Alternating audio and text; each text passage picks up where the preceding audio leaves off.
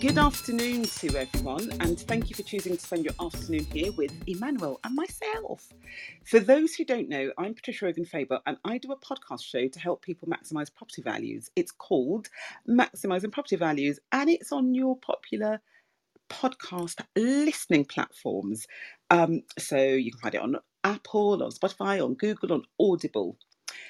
Normally, that was actually a monologue. So it was just me talking. And I still do that once a month on the first of every month.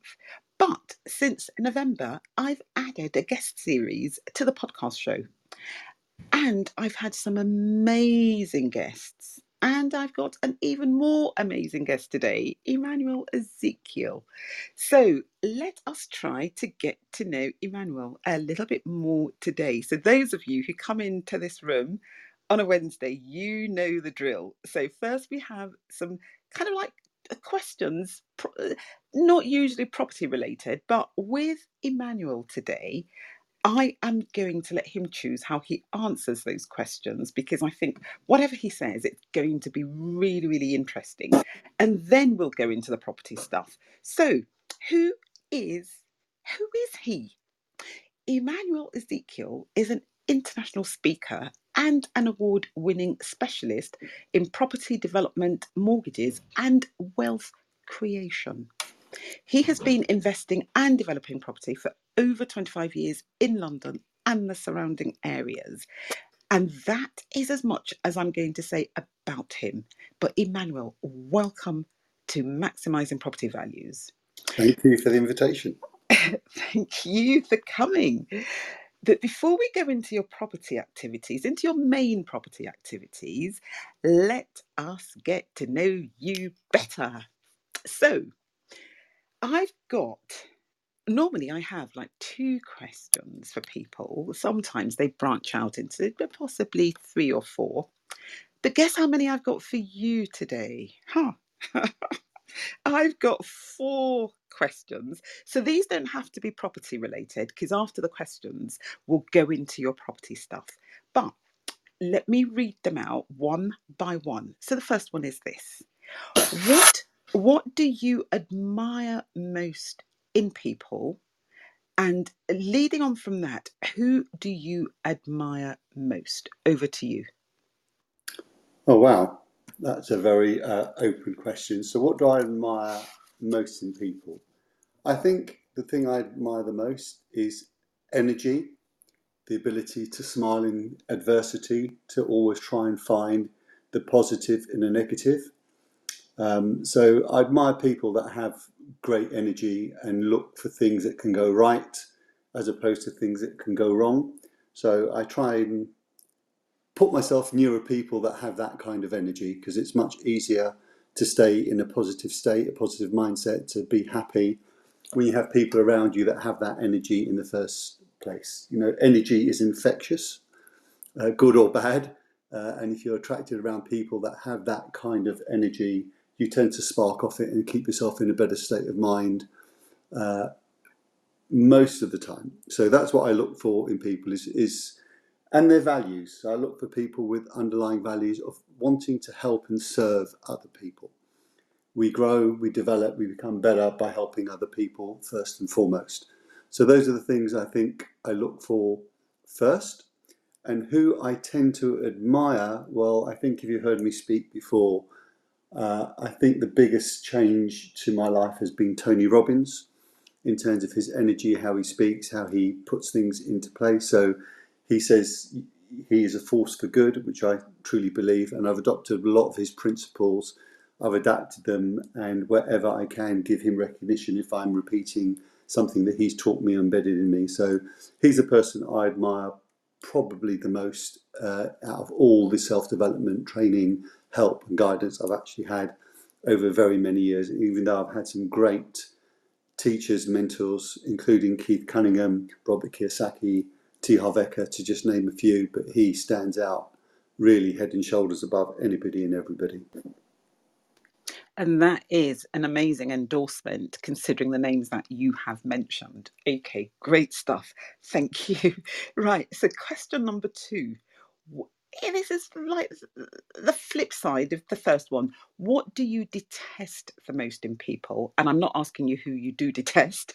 And um, and and really, like like you did with that one, why is it that you you maybe detest is a strong word, but something that you really would go out of your way to avoid if you see it in a person? That that's what I'm aiming at. Okay, the, the word I hate the most in our dictionary is the word can't. Because anything and everything is possible. When somebody says, I can't do something, uh, or you can't do something, that probably inspires me even more. So, really, negative energy, anybody that um, always looks for the negative in every situation. So, an optimist is somebody that looks for an opportunity and possibility in every opportunity. A pessimist looks for every reason for something to go wrong. So I'm always looking for uh, the optimist, not the pessimist. Um, I really don't like negative energy. I steer myself away from it. It's it's something that can be infectious. So I do my utmost to not be around people that have that kind of negative energy that say no, can't.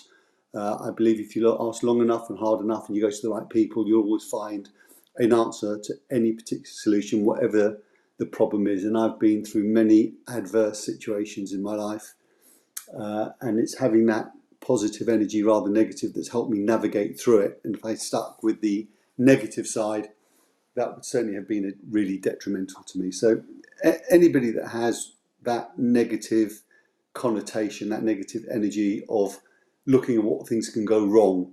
So, there's a saying between a whether you're cynical or skeptical. Skeptical means you're open minded to see if something will work. Cynical means you never give yourself an opportunity to. So that's what I, t- I try my utmost to steer away from as far as I can, as often as I can. Uh, in terms of a person, I, I can't really put my finger on one particular person. There's been many people over the years that have had that, and I've, I've navigated myself from that uh, situation. Oh, honestly, I am just laughing because you know what? Do, do, do you know what, Emmanuel? Uh, the, the, you probably are, are, are not surrounded by too many lawyers because lawyers are trained to look for everything that can go wrong. Because once you once you can then spot the things that can go wrong, you can then put in place the things that will make sure they do not go wrong. Well, I, I, I, do like lawyers, but I like lawyers with a can do commercial attitude that understand what I'm trying to achieve. So that's about personal relationships. So the lawyers I tend to work with, I tell them, I tend to tell them and ask them what I want to achieve and how I can achieve it rather than look for the issue. So lawyers are there to help us and protect us, but you also have commercially minded lawyers that look at things differently that help you be able to grow and develop your business. So I do understand about lawyers. Not all of them are negative.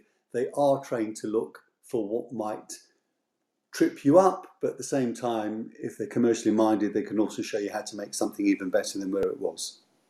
Exactly. Oh, yeah. I could not agree more. Excellent. Right. Now, your third question. If you had a chance for a do over, what incident struck time in your life in the past would you change and how? Oh, wow. Okay. So I would probably say everything that I did until the age of about 23, 24 was a platform and a foundation that I needed to have. Because if I didn't have that, I wouldn't have realized uh, how much better things could be. So I would probably say at the age of probably 23, 24, when I started my personal development growth, I would have got into property and finance much, much quicker than I did. I didn't start till much later on in life in that sort of area. Uh, so I would have got myself educated much faster and I would be in a completely different place to where I am now. People don't really understand the investment in yourself and your education and raising your financial IQ. So just going back to your lawyer situation, if you have something wrong that you need help with in terms of a legal matter, you go to a lawyer if you have something wrong with your health, you go to a doctor or specialist. but it just amazes me how very few people take the time to invest in their own education, their own financial IQ to accelerate their journey. So, although I did lots of self development, it took me a while to get the knowledge to propel forward. And property have, was one of those areas that, um, when I was coming through the ranks, it was quite a lot easier in lots of areas. You could get mortgages of 100% loan to value, 125% loan to value. And I didn't maximise on those opportunities as much as I should have done during that period. Wow. Hmm. Okay, now your fourth question. What is your horoscope sign? Well, I am a typical one of these in every shape and every form. Uh, and I recently did a contribution compass that also uh, highlights that I am very much within that star sign. So I am an Aries through and through in every shape and form. If a typical Aryan, I am that person. Well, there we have it. Because when I was when I was doing my research on you, I did not find that. So, people in this room, people listening to the podcast, you have heard it. Emmanuel is an Aryan. Is it Aryan? Aries? An, Arian. an Aries. An Aries. He's an Aries through and through. So that is probably something new that people didn't know about you. Right, okay. So let's go to your property stuff. Now, you've been developing stuff for d- decades. Yeah, I've, Amazingly so. uh, I've been deve- developing for a long period of time, and I will tell you that when I first started development, I did it completely and utterly wrong. I went from being a um, buy to let landlord and going from simple refurbishment into development, and the leap from one to the other was monumental. I cannot begin to express the difference in what happened. Uh, and my first project uh, didn't go according to plan. It was, I'd say, it's a bit of a nightmare. So we, the first project that we did was a PD, a conversion from office to residential. We got recommended to a builder that we didn't verify. Um, at one point, the building was completely stripped except for the front of the building, which was it's if you can imagine, it's a terraced building. So you've got two offices either side, and the builder took down the whole of the building, including all the floors and the rear, and just left the front facade. How that building didn't collapse inwards is uh, beyond me. There was one steel just holding everything together. Uh, and I was just by pure luck and opportunity, we got recommended to the most amazing QS and contract administrator that held my hand and showed me the process all the way through. Now that cost me then, we're talking many years ago, thirty thousand for that professional service there and then. That was a very small investment for my education. One way or another, you're going to pay for it, and I certainly paid for it in increased cost, in increased uh, finance cost, uh, building cost, and professional fees. Um, so that's why I'm quite um, heavy on getting the education or getting somebody that has that education to help you navigate through that particular process. So that's how I started learning about the intricacies of development, and then from there started to get a professional team together, understanding the importance of a great contract administrator, a QS, mechanical engineering, party wall surveyors, all the different professionals that you need to put together within a particular project. And each project is different. The professionals will be different depending on the location, depending on the kind of building that you're doing. Is it a conversion? Is it a new build? Is it a part on part build? Each one has its different complexities. Are you building a basement? Are you coming from the ground? Is it a house? Is it a flat? Is it a combination of commercial and residential? So that's been learned over a period of time with many different partners. So most of the stuff I do uh, is all joint ventures in one shape or form, uh, and that's for many reasons. One, you get the collaboration, the network that they have of their professional team.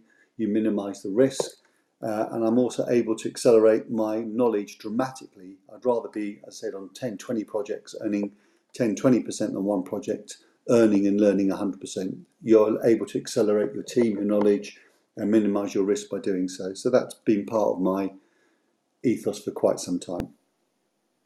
Do you know, I, I think I think my mouth is still wide open when you described that first development of just having the front of the property left and everything else gutted. Oh my god! You, you I, I get.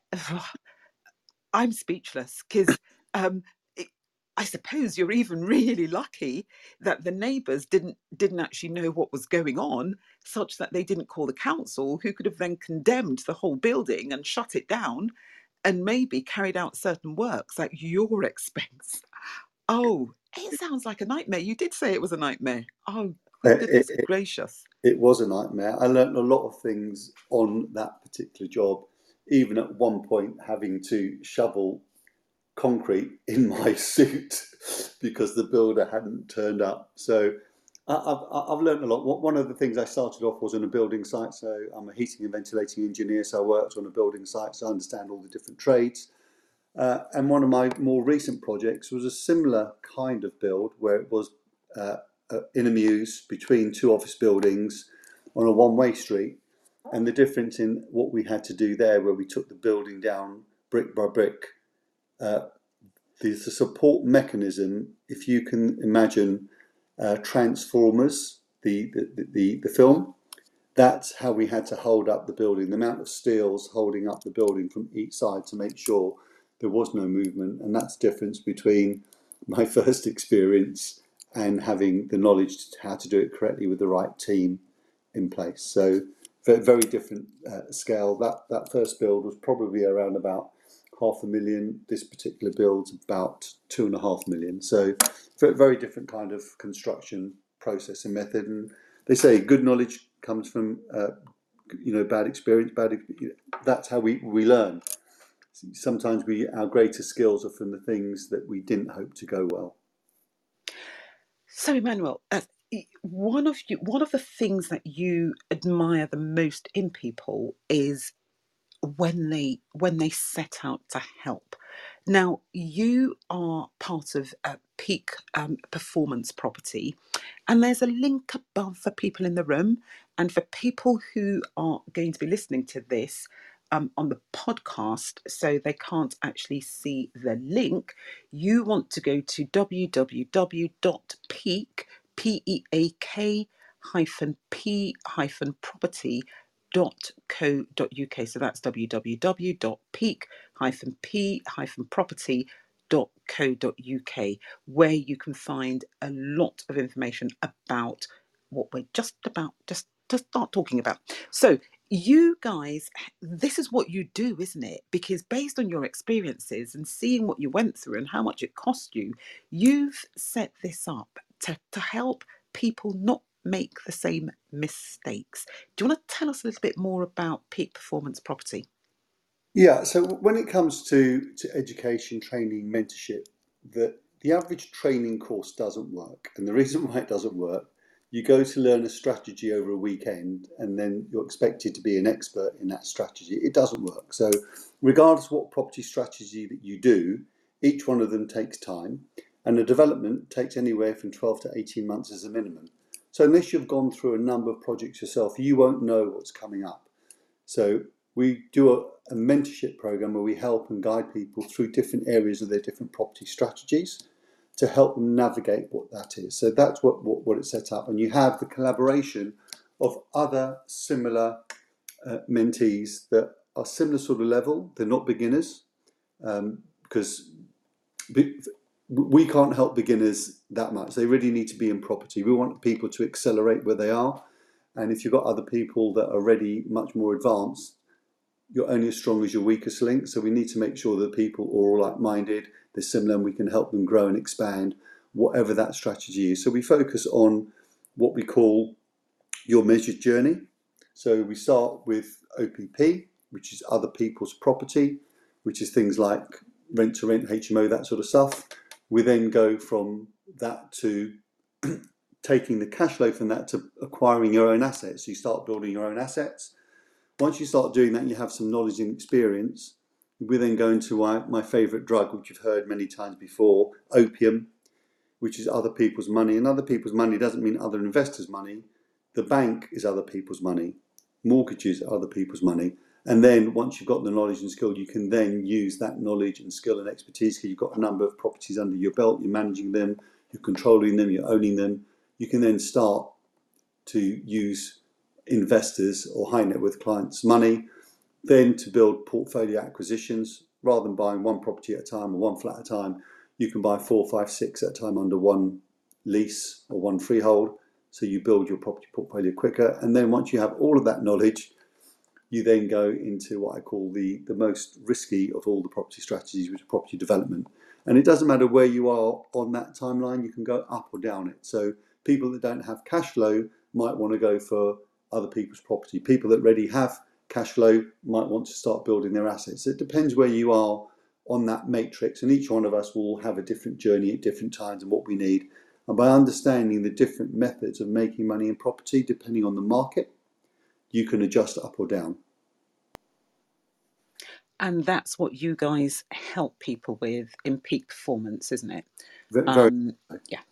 Okay, so honestly, you know, people go and have a look at that website. It's very attractive. It's very easy to, to to understand, and you can even see all the things that you can get. And you guys offer a free strategy call as well, don't you?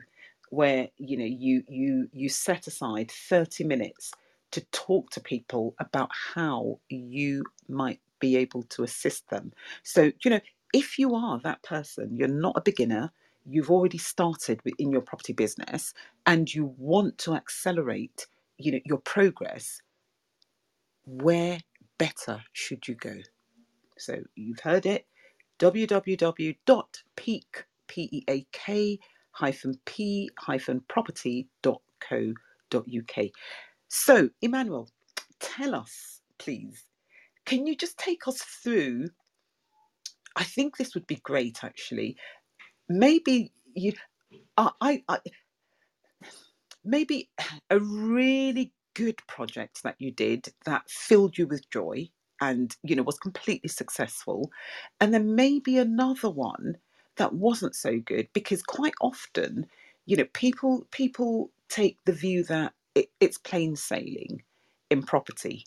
And it isn't plain sailing in property is it? What what you can do is what you mentioned which is if things go wrong look for a solution which is why i'm kind of like you know i'd love for you to talk about something that maybe went wrong and what you were able to do to bring it back on course and to actually make it work you know at the end of the project um because you know people need to just know that you know things can go up and down in property but it's how you address your downs that will determine how successful you are at the end of the day so yeah So over 30 years, there's been quite a few different uh, success stories, and there've been quite a few ones that haven't been so, so, so successful. So it's not going to be that difficult to to recollect. So I'll talk about one of the ones that was probably.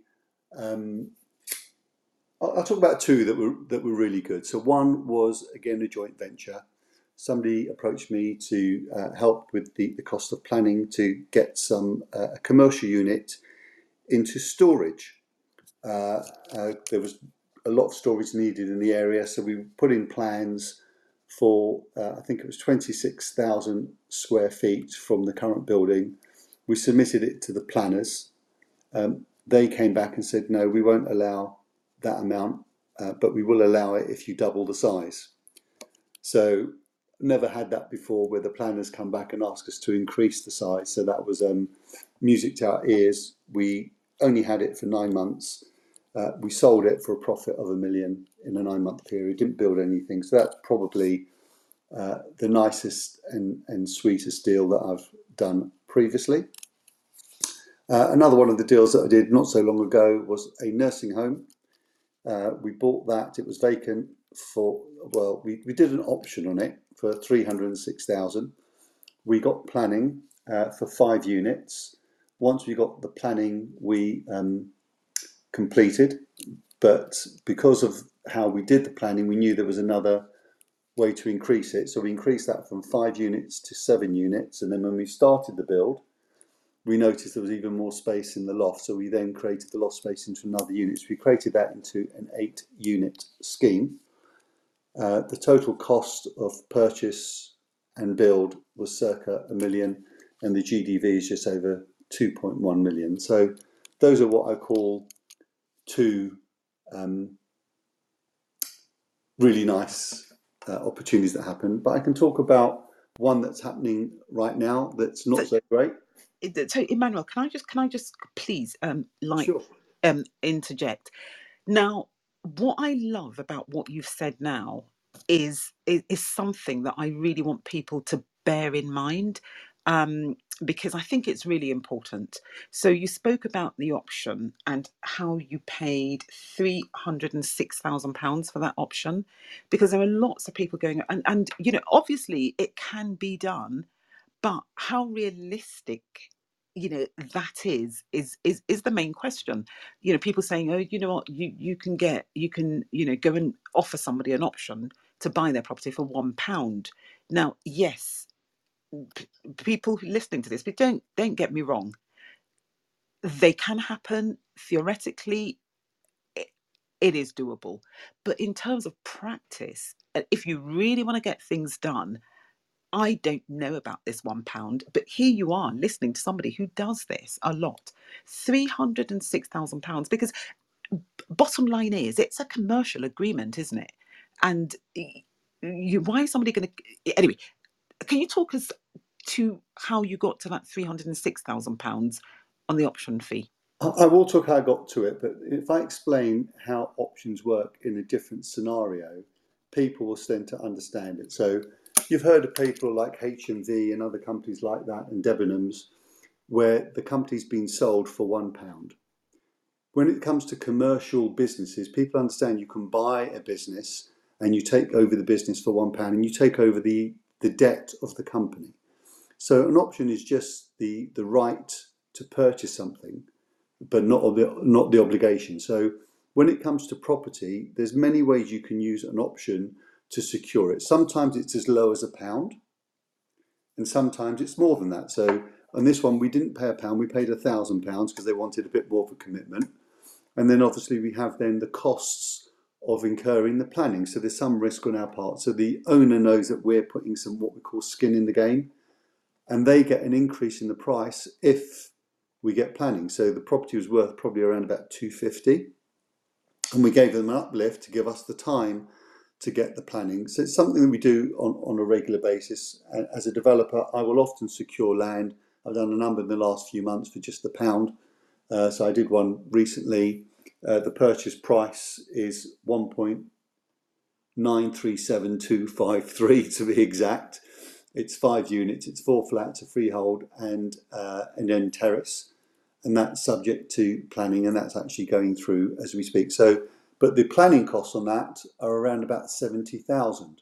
So we're controlling the property for a pound and the owner gets a higher price based on me actually getting the actual planning. So that's the, the, the basic essence of it. And it's understanding what the person needs. So if you're giving somebody an uplift on the price, then it's quite often they will um, be receptive to an option kind of agreement. But I also use options where there's negative or low equity and then just taking control of the property and knowing how to sweat the assets. So It's a very useful instrument and tool as a property investor as part of your arsenal of tools of how to control or secure property. So that, that's how most developers or sophisticated property investors control property through options, lease options, sandwich options, or various kind of option agreements. Oh, great stuff. Thank you. So to, to, to get an option that really works for you, like, you know, the one pound ones, I guess uh, we're talking about the same thing. For, for me, it's it's about being able to get it done. So if somebody wants to do that, then they should really, I guess, you know, like uh, you know, most people in property will say, if you want to do something, go to somebody who's done it and done it again successfully and get them to walk you through that process because then your chances of success are going to be that much higher. But you know, going back to this other deal, that sounds just absolutely amazing. So for a purchase price, because I thought when you said you know op- option fee of 306,000 I thought the purchase price would be closer to a million but 250,000 and you you you you're getting 2.1 or the GDV is 2.1 hmm. that is amazing Well, that, that, that was lucky. So part of the luck was, so we, we worked the numbers based on five units. So this, the scheme worked on a five unit scheme, but as we worked through the planning, so originally we were going to do it as five large HMOs uh, because that's what the market looked like it, it dictated. But while we we're going through the planning and we, we changed architect, um, I changed it uh, to a different architect and they came up with a, a better revised scheme that meant we could increase the, the GDV, reduce the actual flats and come up with seven. And the last part of it was again was was sheer luck.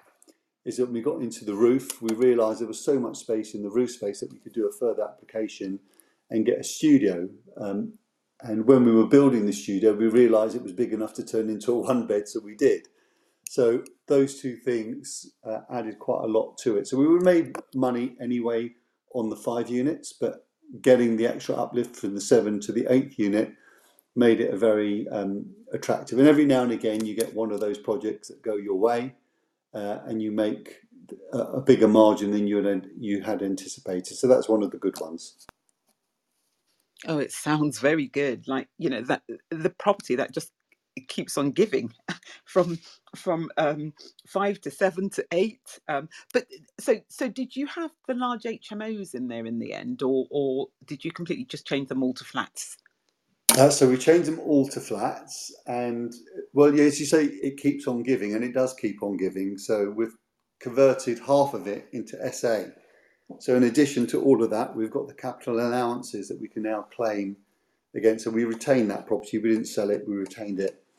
So we've now got the capital allowances. Uh, so we've got a hybrid between uh, buy to let and SA in that block. Um, so it works really well. Oh, it sounds amazing. It just sounds absolutely amazing. Right, so sorry, I, I, I did interrupt you. You were going to talk about um, a couple that maybe hadn't gone um, according to plan and, and what you did to bring it back on track or bring them back on track. Okay, so I can talk about one right now that's been going on for a couple of years, and it's probably been the project from hell. So we, we, we bought a project that had planning already. We, we enhanced the planning process itself um, through another recommendation from a very reliable source. Um, we engaged a builder.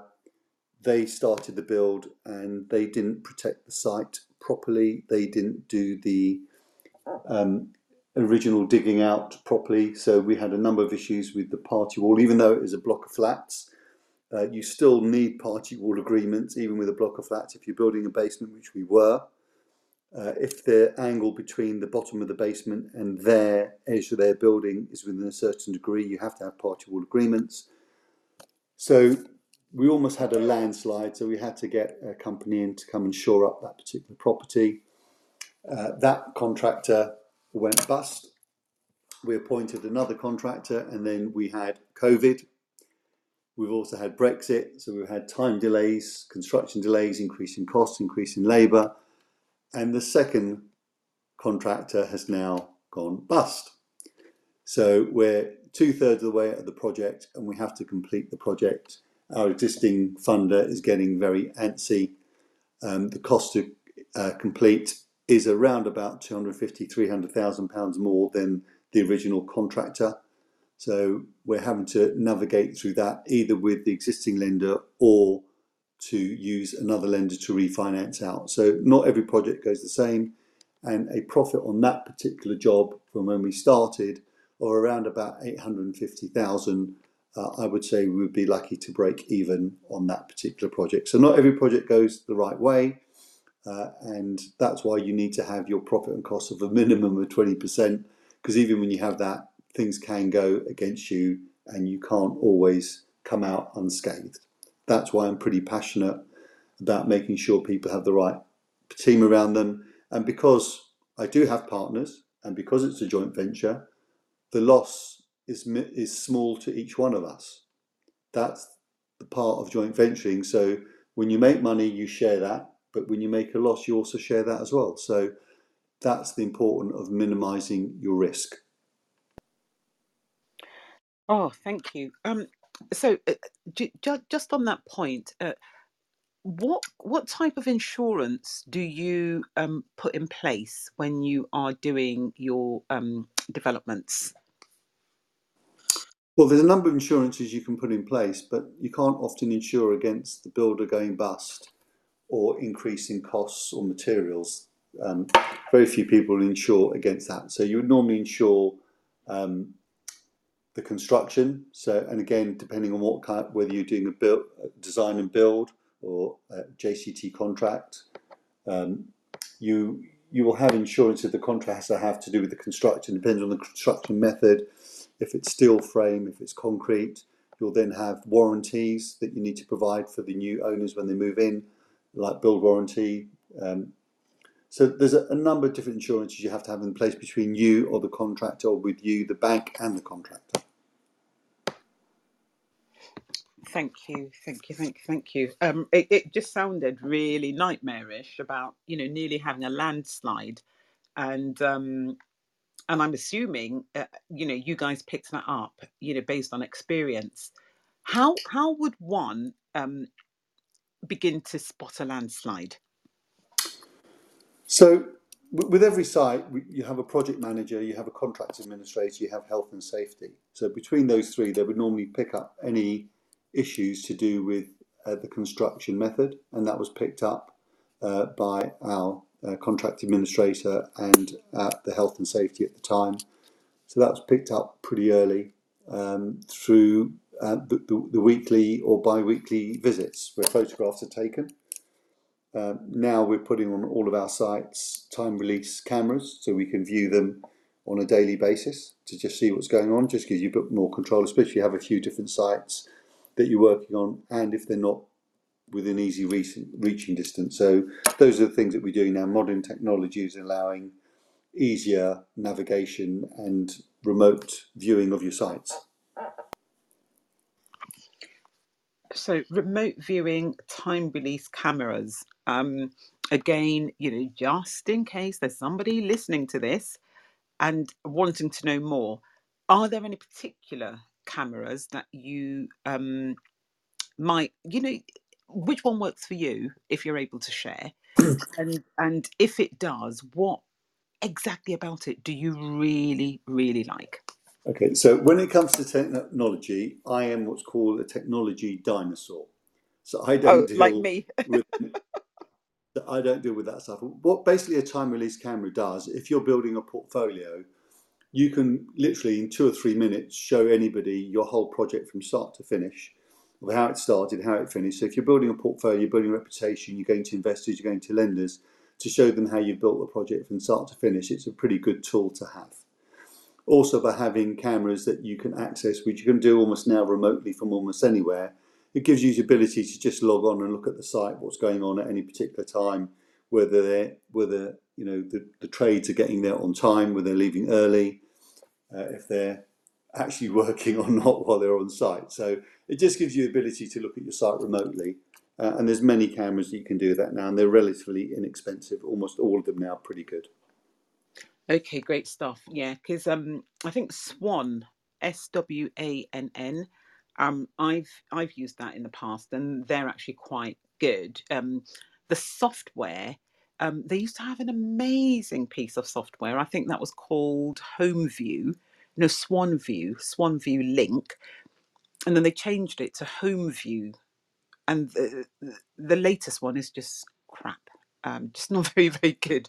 Um, so yeah, even if you are you know a technophobe like I am, uh, Emmanuel says he's a technic he's a technological dinosaur, which I think I am as well.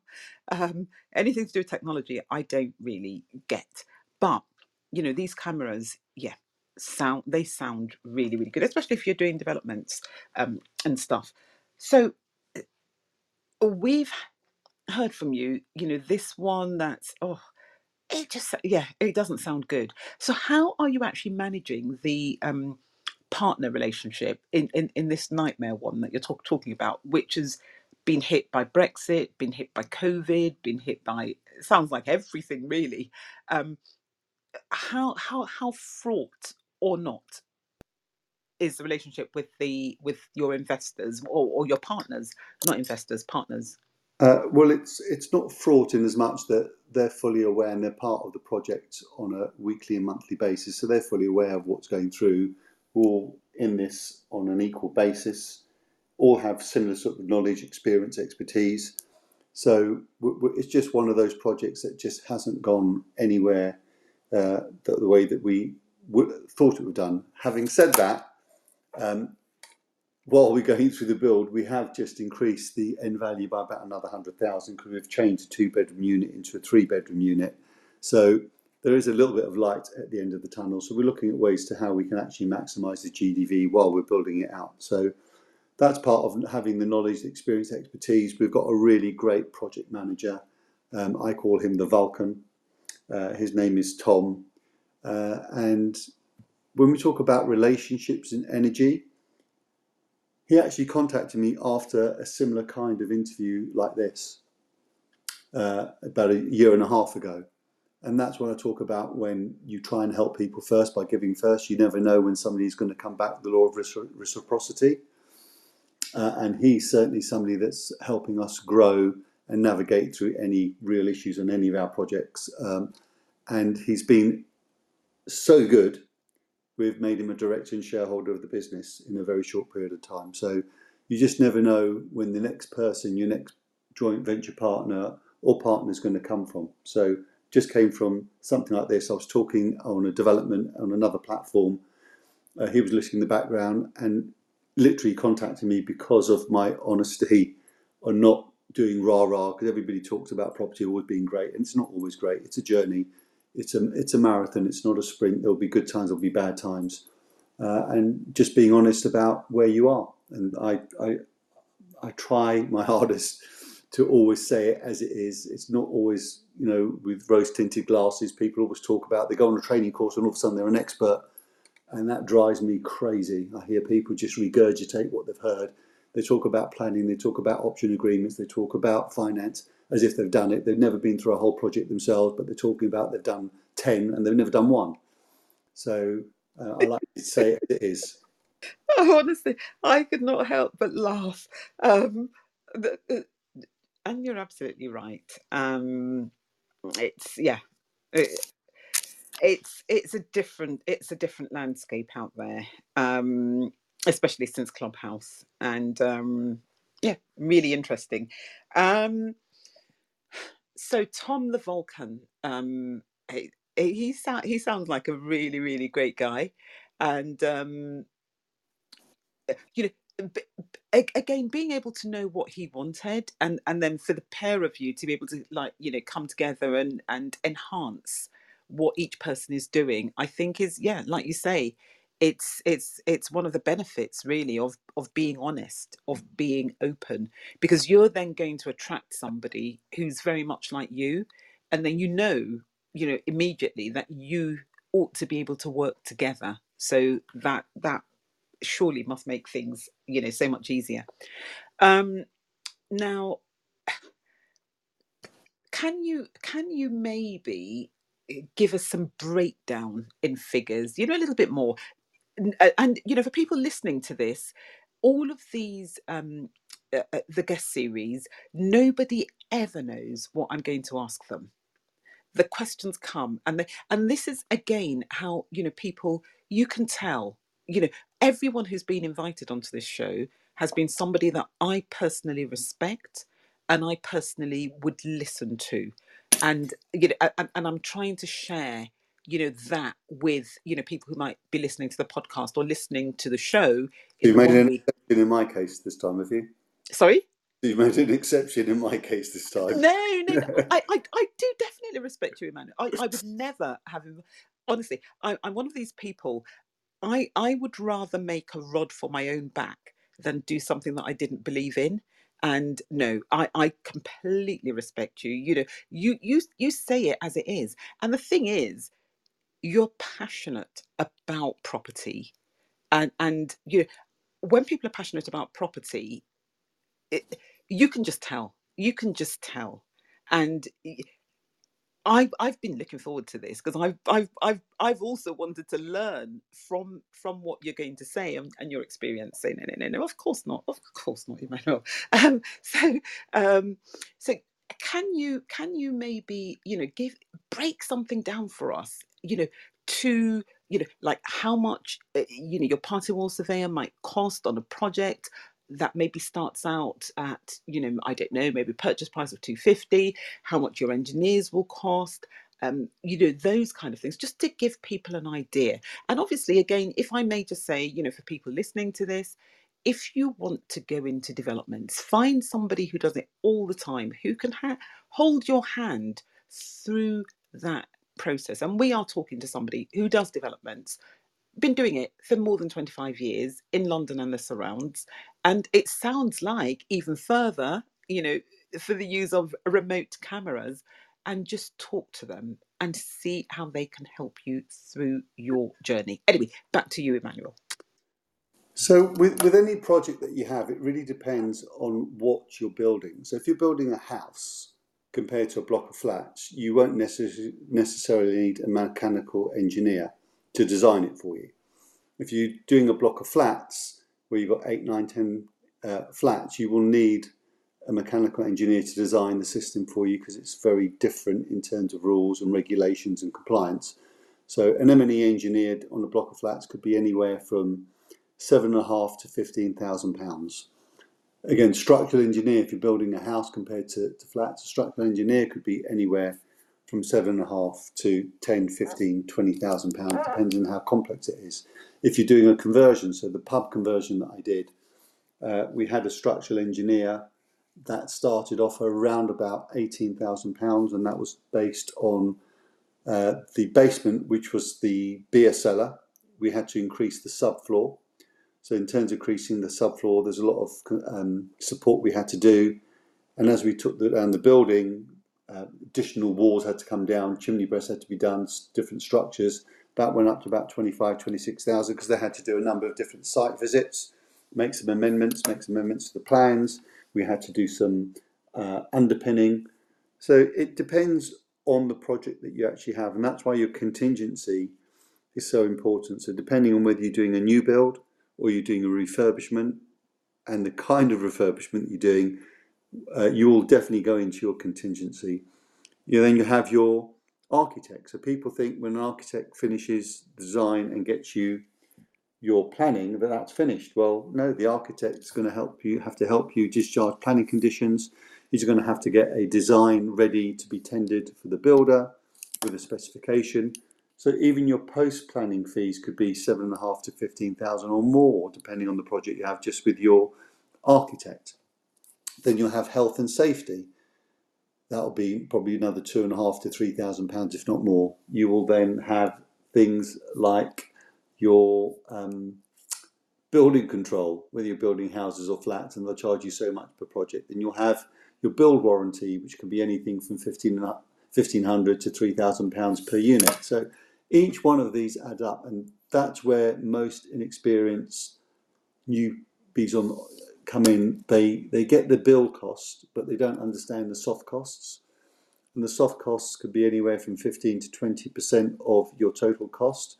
So if you've got a bill cost of something like 1.5 million, and then you've got another 300,000 pounds worth of soft costs you haven't allocated, including CIL or Section 106 or anything like that, that will have a massive impact on your cash flow and your profit margin. Wow.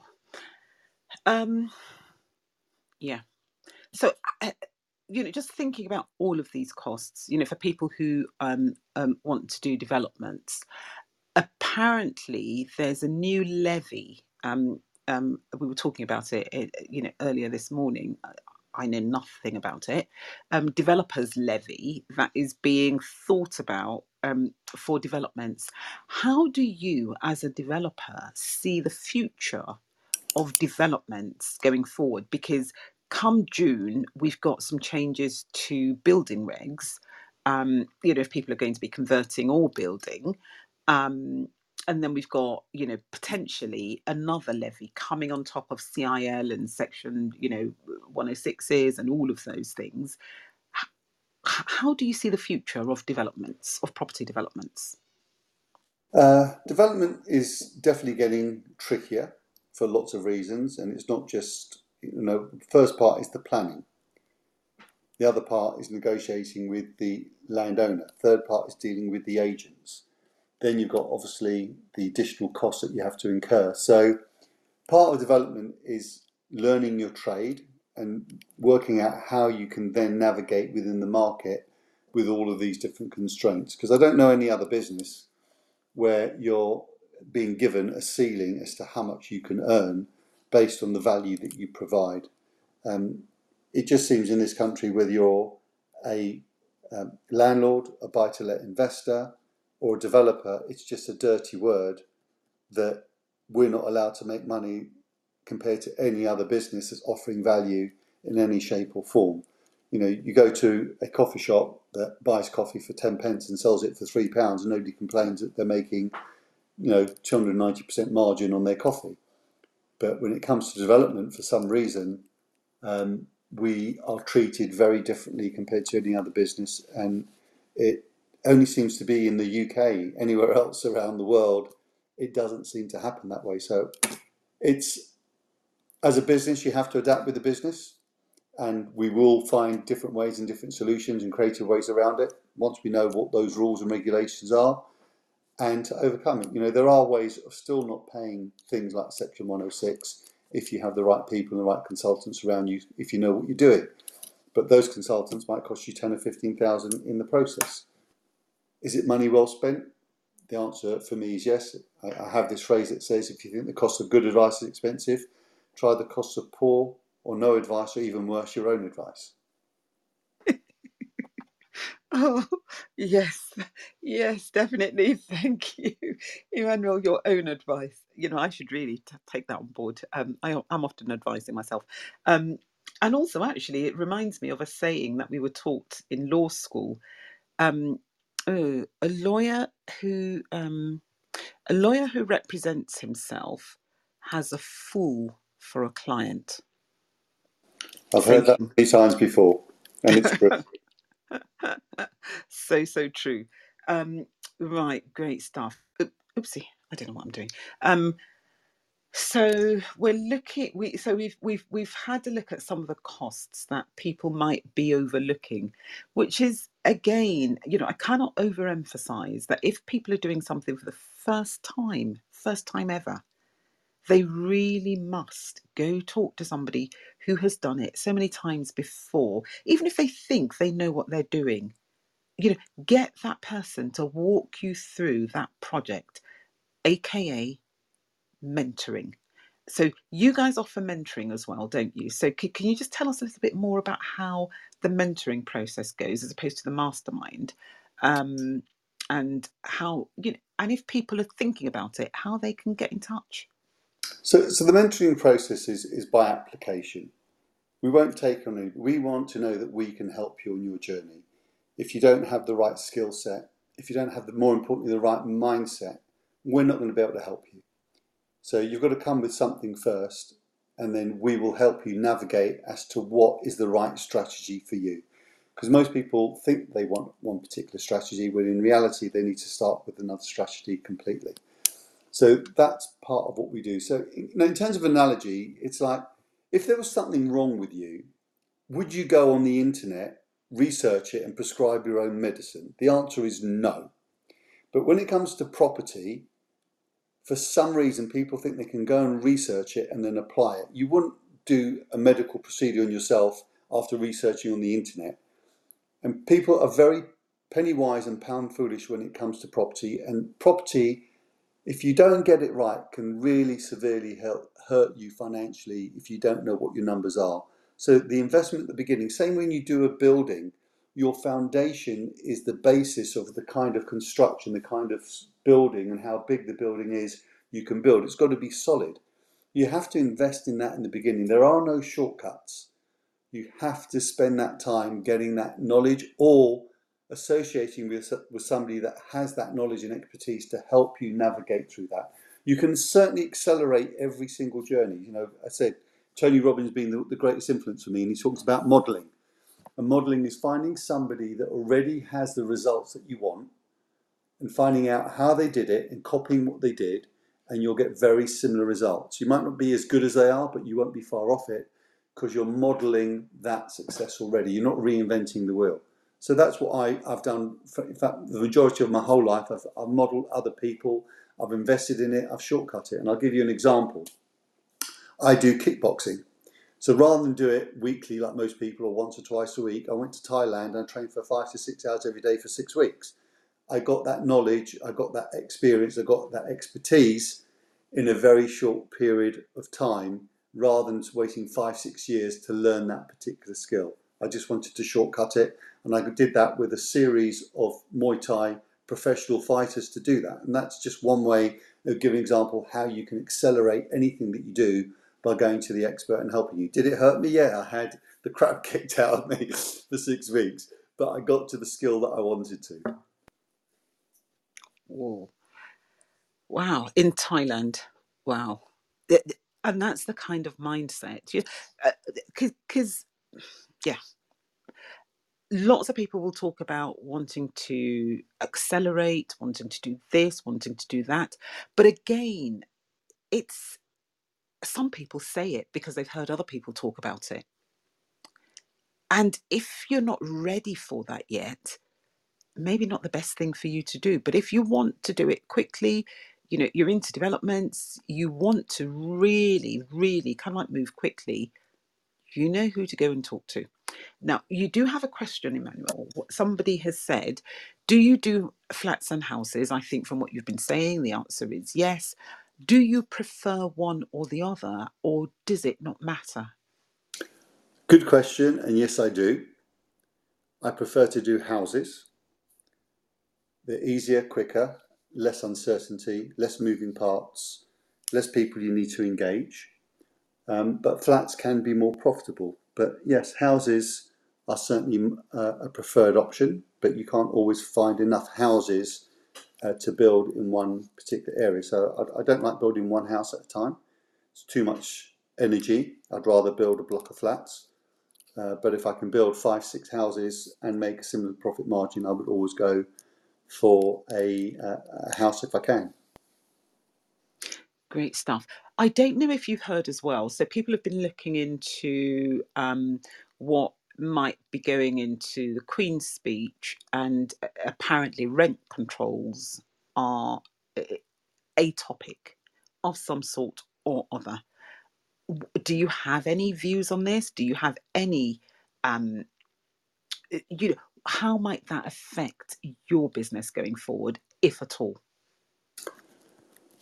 So, anything that happens through legislation that has an impact on serviceability and the ability for people to pay will have a knock on impact in terms of your business model if you're in property. So, if there's a cap on rental, bear in mind if you're an investor, banks, building societies do a calculation to work out affordability. And if that's not going to increase or is controlled, that's going to hinder your ability to refinance in the future. It's going to hinder your ability to draw out equity in the future. So it will have an impact. So once we know what that might be, then as property investors, you norm- we normally come together, we work out what the solutions may be for every problem, there's normally a solution. Sometimes there aren't. So if we talk about Section 21, there was a solution. You had to change from what you are, from being ownership in your own name.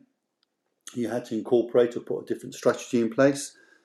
So once we know what is in the white paper, and it could be, and this is just my cynical side, is that um, Conservatives are losing quite a lot of votes to the Labour currently. I think that's quite a good um, way to maybe pull Labour voters back over to the Conservative by talking about rent control, whether it gets implemented or not, because lots of things that come into the Queen's speech don't always come to fruition, although they're talked about. So it could be a political um, stone that's been thrown to, to help the Tories, which are going through a very torrid time in terms of their policies and what they're doing currently. Um, but we will only know once we know exactly what's happening and what the timescales are. You know, they talked about a year ago that they're going to be getting rid of the ability for freeholders to charge a massive premium for marriage value that's supposed to be coming in. Nothing's really progressed further about that in the last year or so.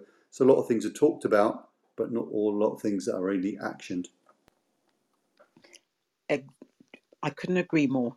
So, you know, you've just mentioned about Section 24 um, regarding mortgage interest um, deductibility um, um relief. Um, in in terms of uh, Section 21, again, they, they, you know, there's been lots of talk about abolishing um, Section 21, it, you know, no fault evictions uh, procedure. again, what do you think? You know, obviously nobody has like you know a, a kind of like crystal ball, but you know from where you are, what do you think is going to happen with that? It, it, it, it's hard to say. I think it probably will be abolished. There's so much weight against landlords and what we represent, and you there are tens of thousands of amazing landlords, and one or two as a percentage that don't really do the right thing by the tenants. And I think we'd be the average good landlord investor is being tarnished by the brush of the ones that aren't, which is often happens. Um, but we're in business and things are always going to change. Legislation is always going to change. We're going to have to be nimble and adapt accordingly and adjust our business model depending what's thrown at us. Yes. So nimble we might need to adjust, but first of all, we need to have that knowledge. So, you know, everyone just keep your eyes open, keep your ears open, listen to it, and um, you know, go get the right advice at the right time. So, you know, people, if you're not already following Emmanuel and you're on Clubhouse, please just tap on his face and follow him and click on the bell icon on his profile so that when he's talking, you will be notified and then you can go listen to him um, because he's got a lot to share and lots of good advice at that, lots of honest advice at that. And do you know, passion, passion, for me, if somebody is passionate about something, they are somebody that you really want to be that you want to be close to that you want to you you want to have in your circle because like emmanuel said in the beginning people infect one another um and, and I use the word infect. He didn't say that as, as I'm saying it. He's, it, but people's outlooks can be infectious, and if you move with success, you will be successful. Well, invariably. Um, and that really is who Emmanuel is. So, you know, people, you you know how to contact him, um, www.peak p property.co.uk. You know, go go do your strategy call. Emmanuel is a helper. And even if you're not ready to join his mastermind, his mentorship program right now, at least you will get to find out about it and maybe, you know, work it into your program. But if you're into development, really, especially in 2022, it is not a time for you to be dabbling. Do not just go dabble and do it because you've you've seen a video on YouTube or you've heard a podcast, you know, somewhere about development. Find somebody who's done it and who will walk you through that procedure. Somebody like Emmanuel. But on that note, there's hardly anything more for me to say apart from Emmanuel, thank you so much for doing this with me. And I've gone over time because I have just been so excited about what you've been talking about and just wanting to kind of like, you know, get in there, you know, and and allow people to listen to what you've got to, to say, to what you've got to share. So thank you very, very much for doing this with me. It's been my pleasure. Thank you for inviting me. and next week, people, we have got two people we have got the Investables. They call themselves the, the Investables. So if you're ever looking for, um, you know, joint venture partners, you're looking to raise finance, you want to listen to what Karen and Antoine have got to say because they will be here next week on Wednesday at 12 noon in the Maximising Property Pound Pound Pound Room. Um, so, everyone, thank you very, very much. And Emmanuel, we'll get to see you soon. You will. Take care. Have a good day. Thank you, everyone.